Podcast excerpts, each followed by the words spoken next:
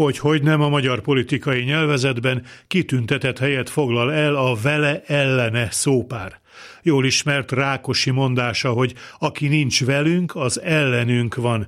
Állítólag ez Leninnek is egyik kedvenc fordulata volt, sőt már Engels is használta egyik levelében.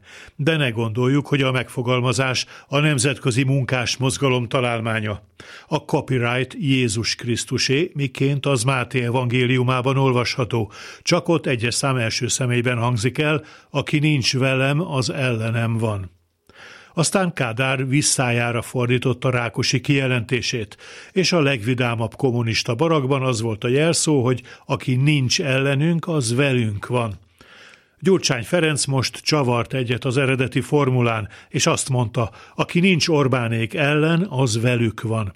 Ez abban az értelemben kétségkívül igaz, hogy amíg az ellenzék nem nyer meg magának jelentős tömegeket, a határozottan egyik oldal mellett sem elkötelezettek népes táborából, addig a Fidesz kényelmes többséget élvez.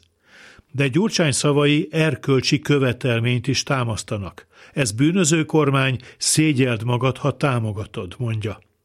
Ami releváns megállapítás lehet az olyan megmondó emberekre nézve, akik a mindenféle kényszerítő eszközzel rendelkező hatalom és a megalázott kiszolgáltatottak szembenállását bölcsemlegességgel mindkét irányba ugyanannyi méter elhatárolódással kommentálják.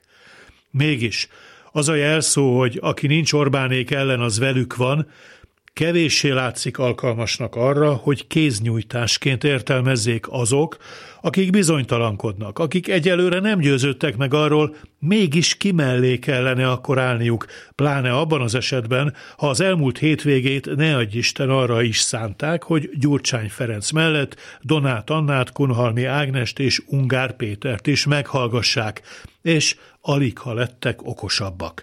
Talán majd csak jövő tavasszal tisztul a kép, amikor az ambíciók tétremenő önkormányzati és európai parlamenti választásokon mérettetnek meg. Jó estét kívánok, Kárpáti János vagyok. A hírek után kezdünk.